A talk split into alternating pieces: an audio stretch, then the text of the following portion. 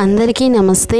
Welcome to temple Vihar channel. ఈరోజు మనం భైరవకోన గురి గురించి తెలుసుకోబోతున్నాము. భైరవకోన తొమ్మిదవ శతాబ్దానికి చెందిన శివుని ఆలయం. భైరవకోన ప్రకాశం జిల్లాలోని చంద్రశేఖపురం మండలంలోని అంబవరం కొత్తపల్లి గ్రామం దగ్గర ఉంది. ఇక్కడ చాలా గుహలున్నాయి. సుమారు రెండు వందల యాభై చదరపు కిలోమీటర్ల విస్తీర్ణంలో ఉన్న ఈ నల్లమల అరణ్యంలో ఎక్కడ చూసినా దేవీ దేవతల శిలారూపాలే కనిపిస్తుంటాయి. ముఖ్యంగా ఓ కొండలోనే ఎనిమిది ఆలయాలు చెక్కిన వైనం ఎంతో అపురూపంగా అనిపిస్తుంటుంది. ఇక్కడున్న దుర్గాంబ ఆలయంలో అమ్మవారి విగ్రహం మీద కార్తీక పౌర్ణమి రోజున చంద్రకిరణాలు పడ్డం భైరవ కోనకున్న మరో విశేషం. అందుకే ఆ రోజున భక్తులు విశేషంగా ఇక్కడకు తరలి వస్తుంటారు. శివరాత్రికి పక్కనే ఉన్న జలపాతపు సెలయేటిలో స్నానం చేసి శివరూపాలని దర్శించుకుంటారు. ఒకే కొండలో మలిచిన ఎనిమిది శివాలయాలను ఏకకాలంలో దర్శించుకోవచ్చు.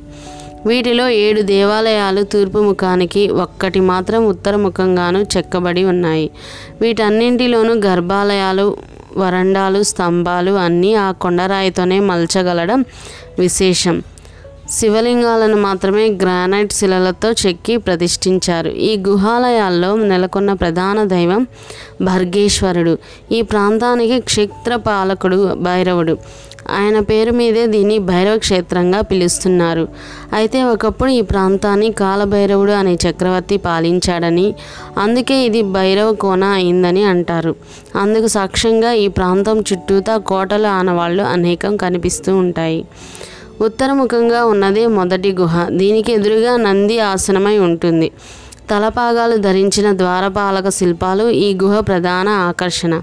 మిగిలినవన్నీ తూర్పు ముఖంగానే ఉంటాయి. అయితే అన్నిటికన్నా ఏడో గుహాలయం సుందరంగా కనిపిస్తుంటుంది. ఎనిమిదో గుహలో లింగంతో పాటు బ్రహ్మ విష్ణువుల బొమ్మలు కూడా చెక్కడం విశేషం. త్రిమూర్తులు ఒకే చోట ఉన్న అరుదైన ప్రదేశంగాను ప్రాచుర్యం చెందింది. అంతేకాదు ఈ ప్రాంతం అనేక ఔషధ మొక్కలకు పుట్టినిల్లు కూడా. ఆయుర్వేద వైద్యానికి అవసరమైన ఎన్నో మూలికల్ని ఇక్కడి నుంచే సేకరిస్తుంటారు. ఇక్కడి ఆలయాలకు మహాబలిపురంలోని ఆలయ నిర్మాణ శిల్ప శైలికి సారూప్యం. ఉండడంతో ఈ గుహాలయాలను పల్లవుల కాలానికి చెందినవిగా భావిస్తుంటారు.